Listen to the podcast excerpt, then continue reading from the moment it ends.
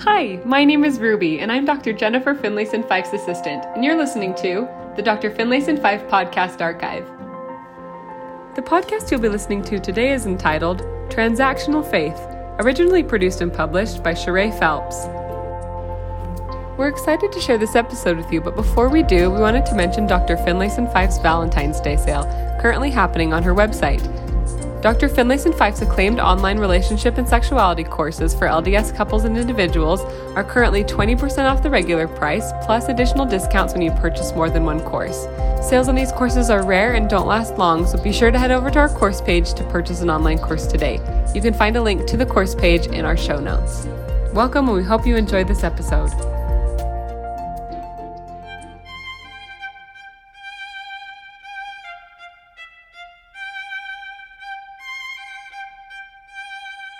Masterful music and compelling story of The Fiddler on the Roof earned its rightful place among Broadway's most loved.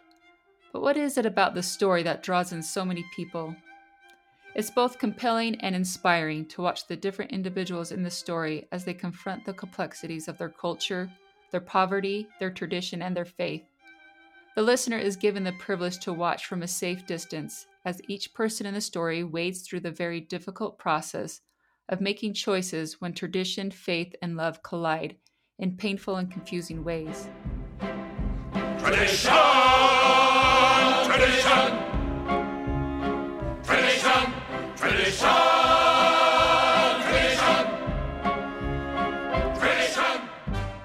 Deborah Feldman's memoir, Unorthodox, is another brilliant work of art that provides the reader with an intimate experience to watch as she struggles with the faith and traditions that have been passed on to her. Deborah Feldman was born in Brooklyn in a Yiddish speaking Hasidic community. In her words, she describes how she was taught to view God. We learn in school that God sent Hitler to punish the Jews for enlightening themselves. He came to clean us up, eliminate all the assimilated Jews who thought they could free themselves from the yoke of the chosen ones. Now we atone for their sins. The first and greatest Satmar Rebbe said that if we became model Jews, just like in the olden days, then something like the Holocaust wouldn't happen again because God would be pleased with us. But how are we pleasing Him with our little efforts, the thicker stockings, the longer skirts? Is that all it takes to make God happy? Why did the Rebbe decide that the women have to shave their heads? I always ask my Bubby. If nobody did that in Europe, Bubby would answer, that the Rebbe wants us to be more devout than any Jew ever was. He says that if we go to the extreme lengths to make God proud of us, he'll never hurt us like he did in the war.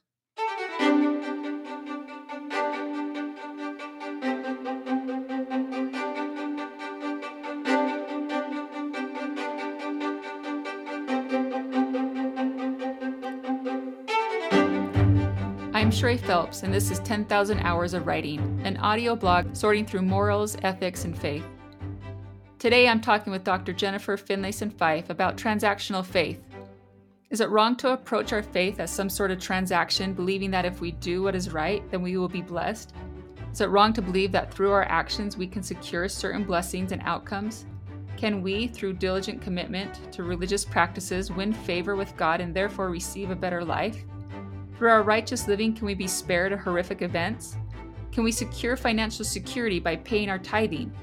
Do we open the door to receive revelation by fasting and attending the temple? Do we have the ability to keep our children in the faith by regular family scripture study and prayer? Is the idea of transactional faith misleading? Is transactional faith the wrong way to approach our faith?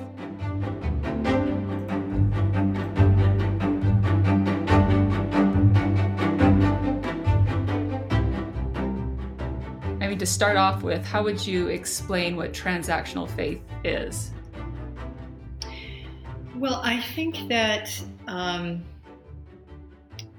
I would think of it as a notion of God that is kind of early in faith development, Mm-hmm. where one sees God as kind of all powerful, and you're hoping that you can bargain with this all powerful God to get things that you want or you believe are going to make you safe or give you the good life. And so the idea is if I'm compliant or obedient or obey the rules, then I have the ability to kind of bargain for the blessings that I see fit. Yeah. And there's nothing um, from a sort of developmental perspective that's a place that all of us start uh, in terms of our understanding of God. And maybe some of us grew out of that when we were nine years old. Okay, but I but I mean that everybody kind of has this idea of themselves as small and powerless relative to this um, power. And so often people see it as that this kind of transactional reality is the way to be safe. You know, reading through the Book of Mormon and like specifically the war chapters, there seems to be a lot of this like if we're we're righteous, therefore we won this battle, and we lost this battle because we're wicked. And so mm-hmm. I, I kind of feel conflicted because I feel like we're almost encouraged to be in a transactional relationship with our faith. Mm-hmm. But I also feel like it's kind of a limiting way to approach our faith.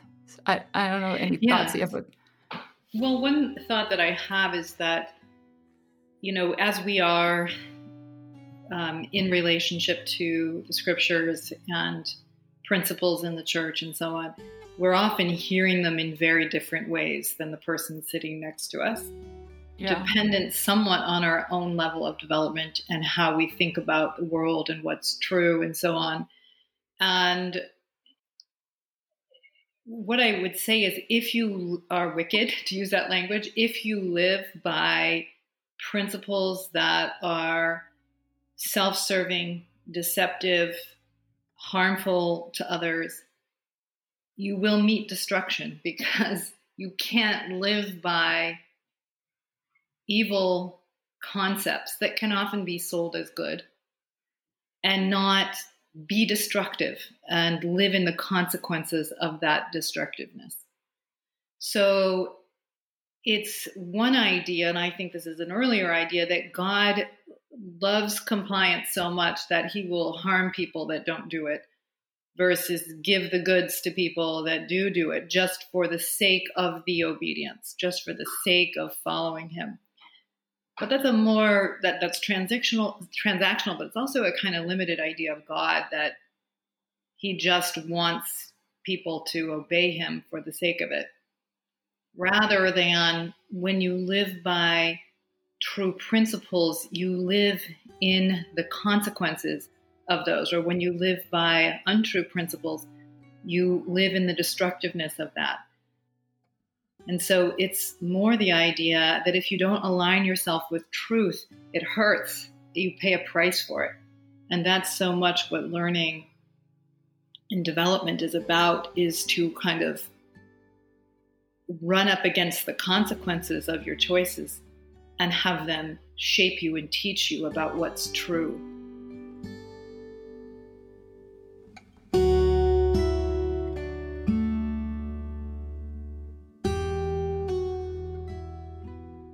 What would you say mm-hmm. is a more, I guess, spiritually mature or more powerful way to approach to our think faith? about these concepts? Yeah.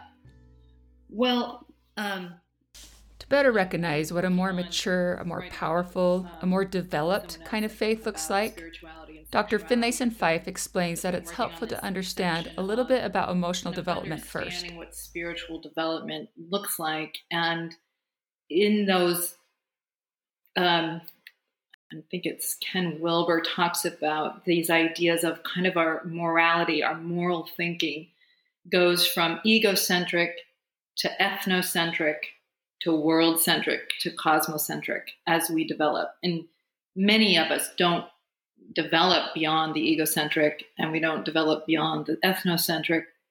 But in the egocentric, the primary motivation is safety. And and so you think about ethics in terms of what's going to keep you safe. And developmentally, you kind of can't grow past this stage until you're about seven years old. So, about the time that we get baptized, is when a child becomes capable of more ethnocentric thinking. That is more about their relationship to others and what is expected of them in the way they relate to others. But prior to that stage, and many people get baptized who haven't developmentally move beyond the egocentric stage. And egocentric sounds negative, and I don't actually mean it. You you have to go through these early stages in the thinking of of these developmental theorists, but you're trying to establish a sense of your own sufficiency, your own adequacy, the sense that you are safe, that you can be in relationship in the world in a way that keeps you safe. And I think visualize a sort of developmental ladder, starting at egocentric when we are born and beginning to move towards ethnocentric in our elementary years, with the possibility of growing into a world centric development as adults. Of course, many factors in our lives can impact our emotional development. That keeps you safe. And I think when people grow up with very harsh, punitive parents, where there's a lot less certainty about um, that that good action will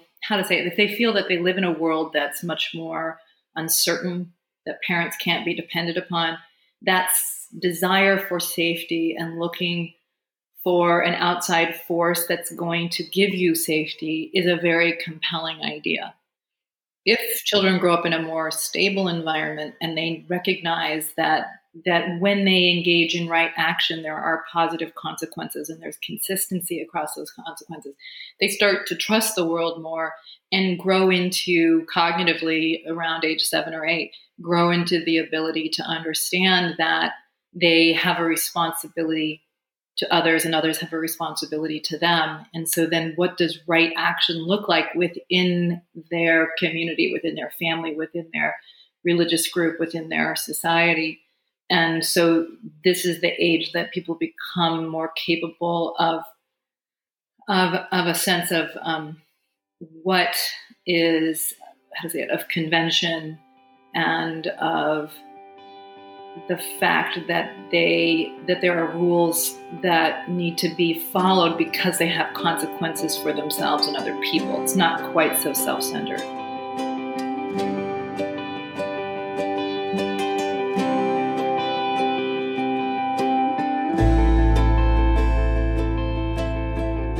So that probably would be I mean, you could probably say then someone in the egocentric and ethnocentric most likely may be operating out of like a transactional f- type of faith, kind of a quality of faith. So, what would you, I mean, if you were to describe someone who's more in the world centric or cosmocentric, like what might their faith look like or their relationship to faith? Like, how would you describe what that looks well, like? Well, it's more internalized not so much linked to obedience and authority outside of yourself, but a deeper internalization of authority and truth.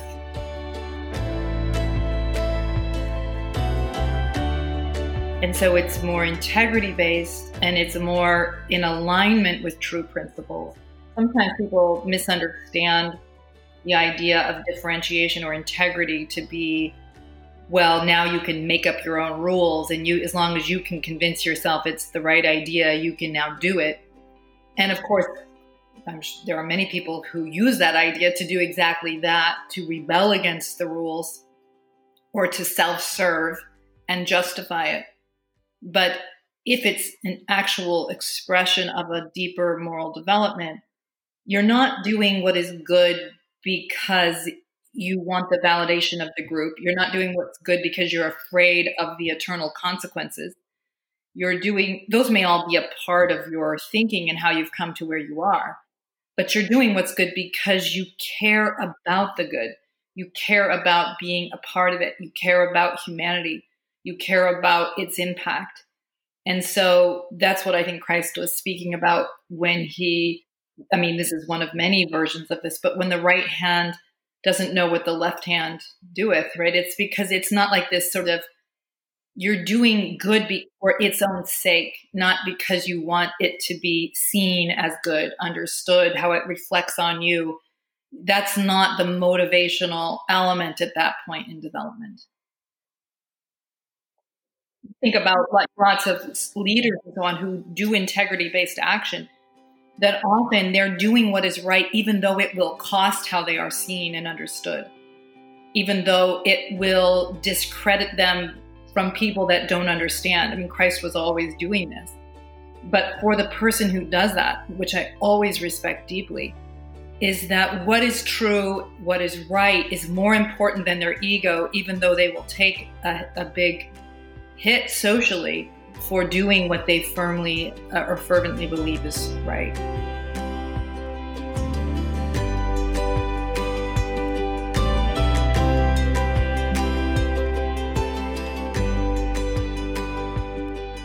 One story um, I heard all growing up was the story of Mary Fielding Smith, her tithing story where after Hyrum had passed away and she was paying her tithing, and so someone said, "Oh, like you don't need to pay your tithing. You're in, you know, mm-hmm. such a you're in a hard position." And she said, "I pay my tithing not only because it is a law of God, but because I expect a blessing by doing so." Mm-hmm. And I struggle with that. Like I'm doing this because I expect God to bless me. I mean, is that I don't know. What are your thoughts mm-hmm. around? Well, you know, that's a story that I mean, who knows how she really thought about that? I, I don't I don't know that we know for sure, but um, certainly it's a story that can be told because we like the idea that she's got a bargain with God, and we want to teach our kids that same idea that you know they pay their tithing, then they're going to get financial blessings or they're going to get other kinds of blessings. Um, I remember when I was maybe, I don't know, 25 or something, I remember that um, my parents had a fire in their house and they ended up um, doing some renovations after because of the fire. And so a ward member just came over and was helping my parents paint in the middle of the week. Like I'm sure she had lots to do. And and I was just really impressed that she was there helping my parents paint. And I was like, it's so kind of you to do this. I like you know, what motivates you to maybe because I was thinking I'm not that generous. I don't in the middle of the week go help somebody in the ward page. and so, and she said, "Oh, because I need the blessings. I desperately need the blessings. That's why I'm here." And she and I kind of chuckled. I thought she might be joking, but she wasn't. That is how she thought about it. And I, I remember just thinking that was a very interesting idea that she was kind of saying it looks more generous than it is. I, I just need blessings pretty badly, and this is my bargaining with God.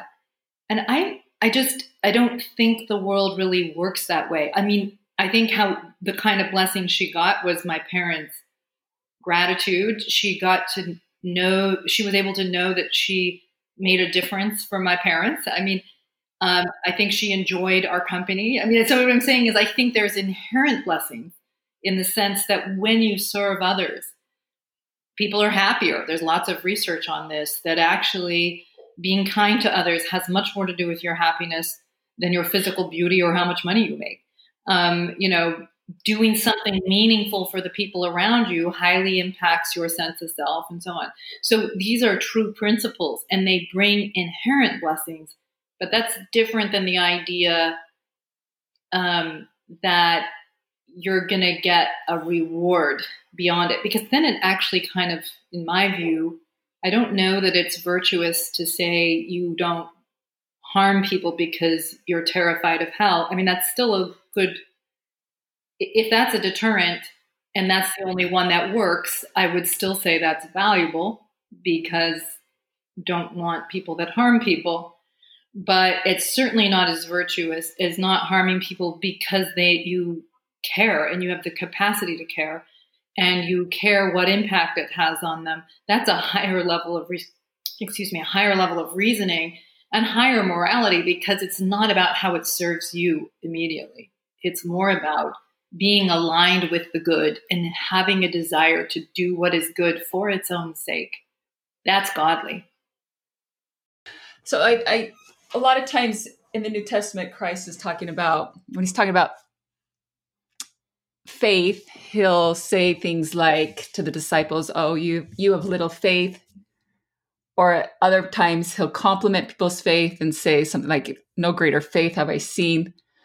It, like there seems to be some moments when he's kind of i don't know acknowledging different qualities of faith. Yes. I don't know if you've ever thought about or have any thoughts towards like when he's saying you know this is little faith and this is great faith i mean do you think it's kind of the same thing that you're describing that that quality of faith that's more focused on what's yeah i mean i'm just thinking about some of those stories and kind of what what i also can imagine is sometimes that you know what faith is in my view is moral courage it's the courage to do what you believe is right even if it has a high cost to you personally. And it's not it's not the kind of psychological martyr that we sometimes talk about. The person who wants to be seen is long suffering and you know that we've talked about even this kind of you know you get a hit of superiority because you're doing the long suffering thing. None of that but when yeah. christ is talking about the widow's mite you know this person who has so little but wants to do what is good and benefits the collective that is the right thing and there's high sacrifice in it I think Christ, God, saved the highest acknowledgement for that kind of courage. I was just saying to my husband this morning in all of the turmoil that we're in in the country that that the thing that demoralizes me most personally is to watch people betray their responsibility, um, whatever position they're in as a parent, as a leader. That when their own ego drives them to do what betrays what they have a responsibility to. And but conversely, what I appreciate most deeply and have the deepest respect for is people who do the take the harder path that stand up for what is honest and true even at their own personal cost. And that's the backbone of society. That's the backbone of relation of good relationships. It's the backbone of good parenting. And whenever I see people do it, I it, it inspires and helps me remember that goodness is real, that God is real, and it's what it's about, and it's what it asks of us.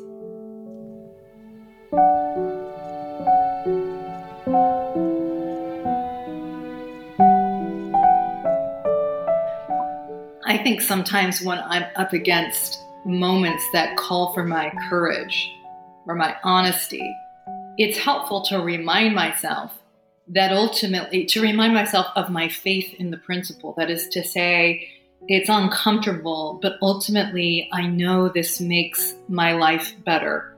It frees me ultimately, that it takes some bravery right now, but it's the right thing to do.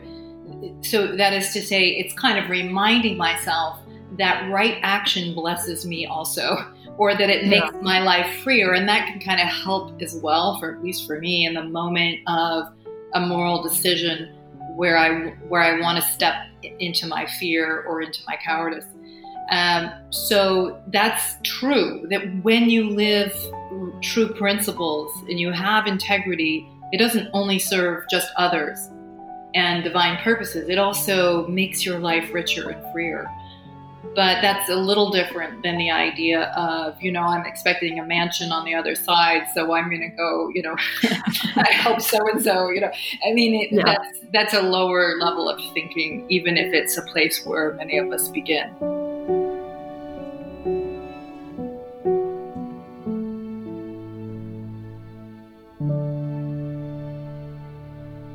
my next thought um, before I interviewed you the other day, I was kind of looking at transactional faith as like the wrong way to approach faith. Mm-hmm. But what I hear you saying is it's not necessarily the wrong way. It's it's just the beginning right. of your approach to faith. That's like it's right. the early development of faith, right? Yes, it's the exactly. It's the early development of morality and understanding good and evil and understanding self and you don't have any other place to start except to start in the egocentric stage yeah you, you can't become wise like our parents in heaven w- that would have a cosmocentric understanding. That is, that they really see broadly, they see what is. You only have the option of beginning from your own sense of me, not me. I mean, just like you just have yeah. to start with kind of that very early primitive stage of development. And so you're going to be relating to what is right and wrong from that limited perspective, but it still matters for creating a structure internally that allows you to move into broader and broader understanding, richer and deeper understanding. When you're in the transactional faith kind of spiritual development, um, I think there's those times when the transactions don't work. Like, for example, uh, like a, a, kid praying to find a lost item and they don't find it, yeah. or you know, paying your tithing and you still don't have enough money to cover your bills, or fasting on fast Sunday, and you still don't feel really a spiritual outpouring. You know, like those moments when your religious acts of worship, when the transactions don't seem to work. Yes. I think some people think, well, God has betrayed me, but I would say it's just the God in your mind that's betrayed you. That is to say, you need to let go of that God and grow into a truer picture of God. So the disillusionment is valuable if you let it be in teaching you more about what is true and and what is good and what that's really about. And so you know, I think sometimes we want to insist on the picture that's in our mind and in some ways stay in it by saying, well, there's two ways to understand what I'm going to say next, but well, okay, that reward I'm just going to get in the next life. Like in a way, they kind of push off yeah. through a sort of dishonest interpretation. They push off the kind of exposure of the frailties in their view by kind of patching it together still. And out of fear, maybe hanging on to an early view of God and what is true. But a more faithful one, a more courageous one in some ways, is allowing the disillusionment to teach you something, allowing your conceptions to fall apart in some ways, as disorganizing as that is, as long as you remain in pursuit of what is true and what is good, that you can create a truer or more expansive picture, a picture that accounts for more. And, um, you know, I, I think it allows you to be more compassionate and to be more truth based. I mean, I think when I was younger, I thought I have the advantages in my life because I'm good, you know, because there's this something about me. You know, when I was six or seven years old, I thought, you know, this must be God's affirmation of me personally. And I just think I've thankfully grown out of that view and see it more as I have been given some good things. I've had hard things in my life too, to be clear. Um, but I do feel grateful for all of it and see myself having responsibility to others who are as beloved and valuable as me who may have had a harder path. And that this is not about who's, you know, deserved better. That's for sure. Yeah. This does maybe have something to do with responsibility. And, um, which is a scarier interpretation, frankly. yeah. I mean, it, yeah. it asks more. Yeah. And also the kind of compassion that we must have for each other. So it seems like those when those transactions aren't working, it's almost I mean, you could almost see it as an invitation to push your faith into a higher Absolutely. place. I mean, I think sometimes we can think in terms of I have this trial because God is wanting to punish me for something or has a very specific yeah. lesson I should be learning. And sometimes that may be true, I suppose. But I, I tend to think of it more as what does this reality teach me about myself, about others, about what is true, and about God? Like, as hard as this may be, as uncomfortable as this may be, what is there for me to learn from this?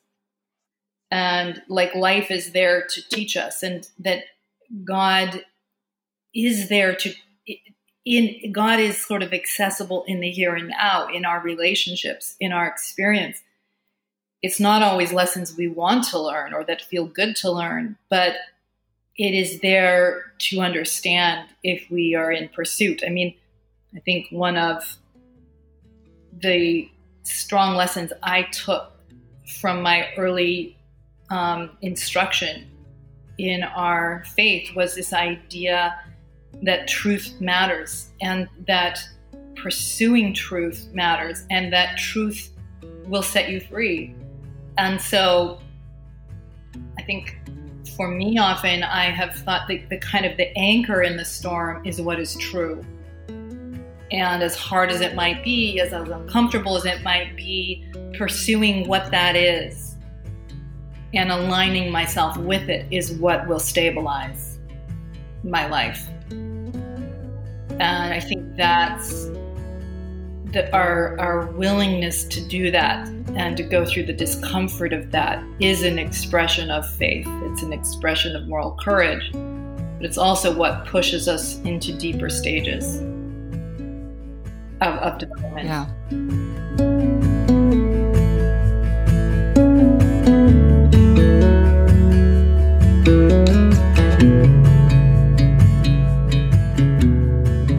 I think I think that idea I mean I've I've noticed kind of that thread of that idea throughout a lot of your your courses and you know your teaching, your your podcast, that the idea that um, truth sets us free, Yeah.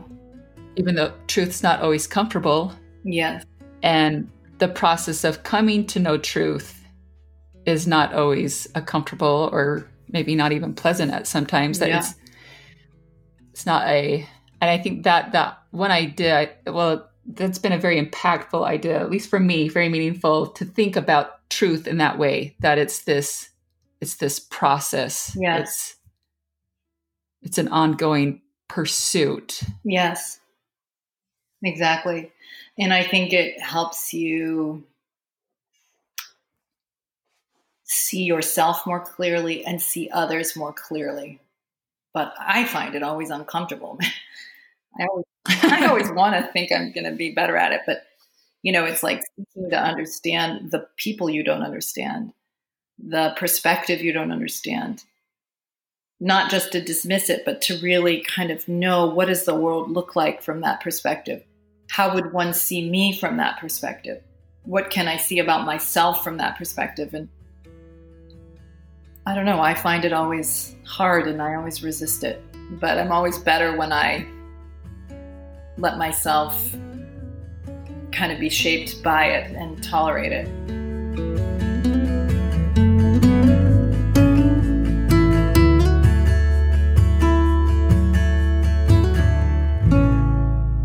um, you typically talk about that process that the faith in truth in the pursuit of truth um, but you also bring up love and how love helps to develop faith Mm.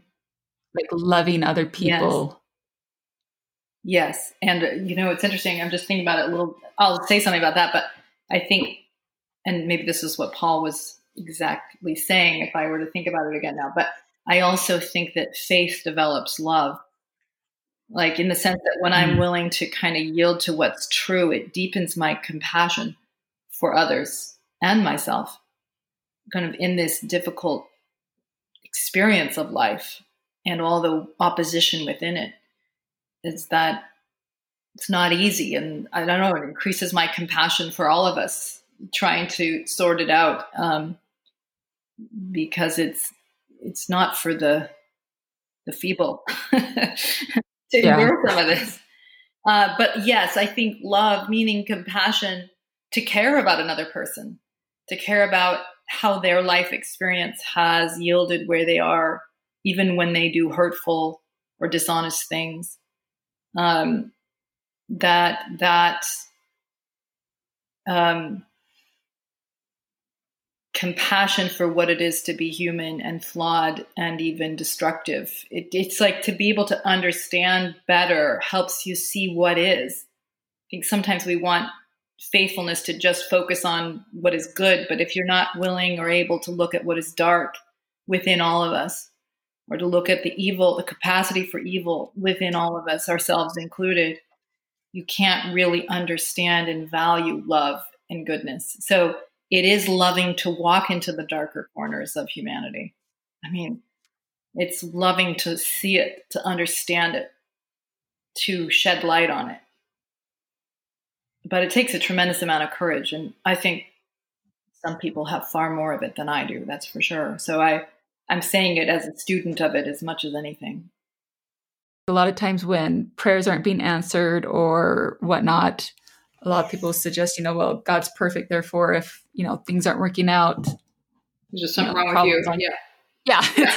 problems on your side of the equation. You're probably not repenting enough or you're not studying yeah. out in your mind enough or you're not fasting enough. Kind of like this, this idea that your efforts aren't enough yet.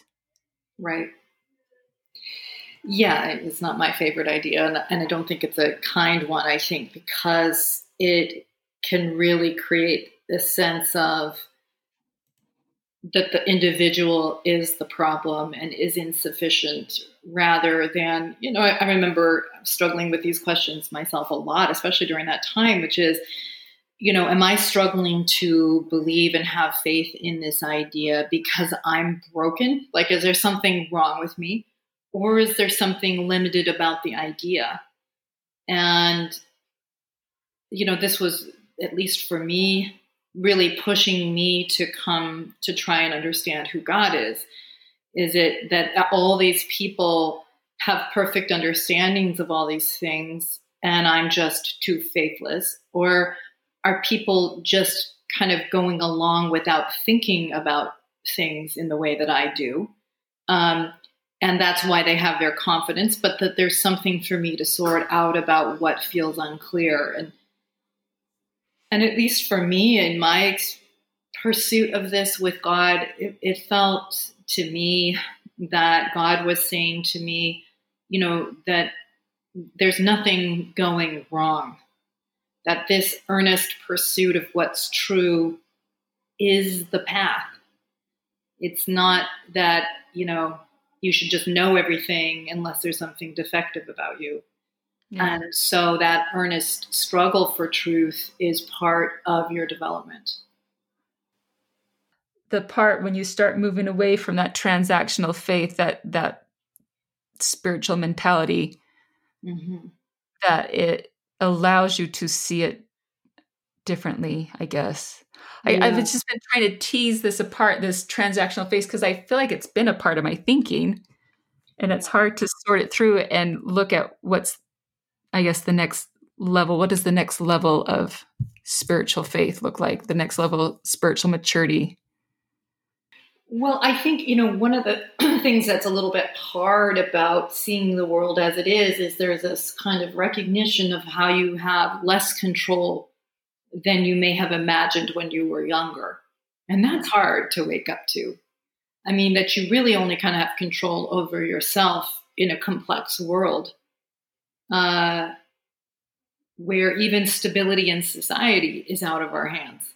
I mean, and so to tolerate seeing what is can take tremendous amounts of courage to tolerate being awake to what is real and so when you're saying kind of what i think you're saying is i'm i'm getting more and more aware that this is a limited frame even though it's the frame i inherited and was reinforced for me. And so, is there a richer or more truthful way to be in relationship to these ideas that, you know, do unto others is still profoundly true, but not because if I'm nice to my neighbor, God's going to protect me from, you know, harm, but that doing unto others as I'd want to be done, as I would want done to me, is foundational for creating really meaningful, sustaining relationships that bring me joy. Or they it's meaningful for me having a deeper sense of self respect and a deeper sense of living with harmony with the divine. And so it's like you sort of through what I would say is that as you pursue what's true, which I hear you saying you're in that process, you start, it's frightening. I think that's why it takes faith to come into deeper knowledge because some of the pieces that you've depended upon start to crumble. But it does allow you to wake up to a deeper truth and a deeper, paradoxically, a deeper peace. So, on the one hand, you're losing kind of this overt sense of control that you might have in the transactional phase. Mm-hmm. But you start to develop a deeper sense of self control and self respect and understanding that is more sustaining and allows you to be in richer relationships with others, with yourself, and with the divine. So I'm not really giving you a concrete answer as much as to say, trusting in the pursuit of what's true and allowing yourself to see it and operate within it is that process and it takes courage. Yeah. And trusting that God is in it. You know, I mean, when, you know, a Christian theology is foundationally a relational theology, that we understand truth not as true principles or true practices, but how we are in relationship to one another, to ourselves, and to God. And that is that as we care about those around us and we're trying to be kinder, more fair, more honest, it it pressures our evolution. It pressures our spiritual development. And so trusting that process, tolerating it sometimes is what it's felt like for me, um, helps you come to a wiser understanding of God and self and other.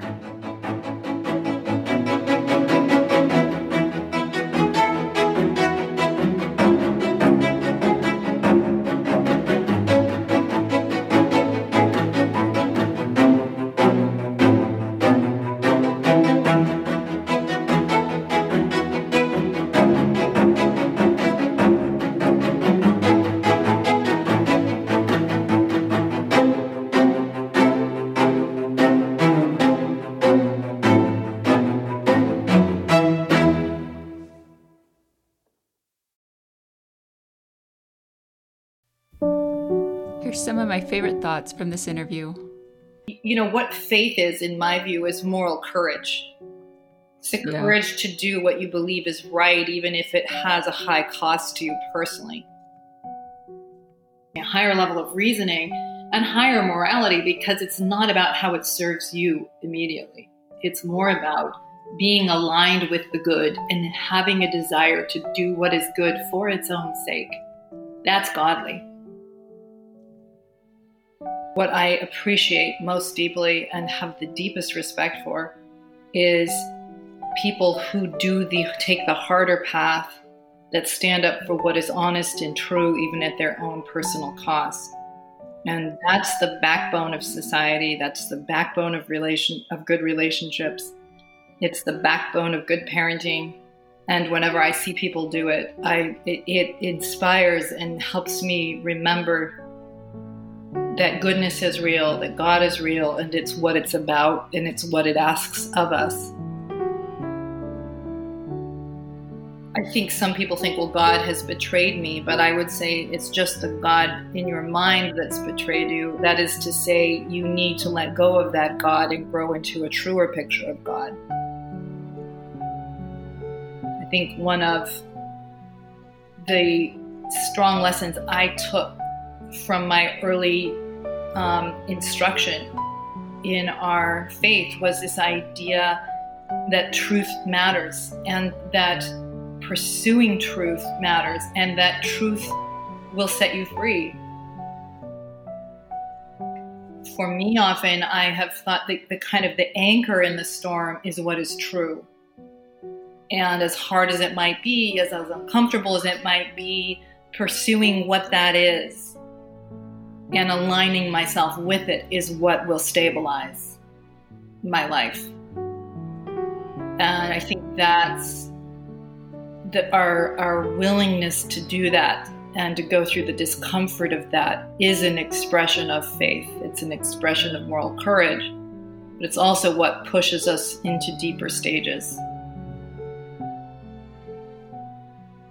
As we care about those around us and we're trying to be kinder, more fair, more honest, it it pressures our evolution. It pressures our spiritual development.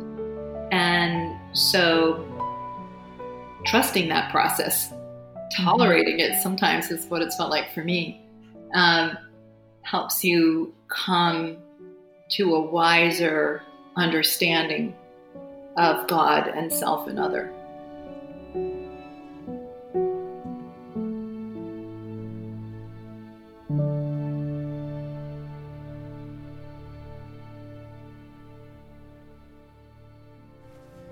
Thank you for listening. If you'd like to learn more about Dr. Finlayson Fife and the work that she does, check out the links in our show notes below to learn more about where you can find Dr. Finlayson Fife's website, her online courses, information about her upcoming events, information about her free Facebook group, and more. Thank you for being here.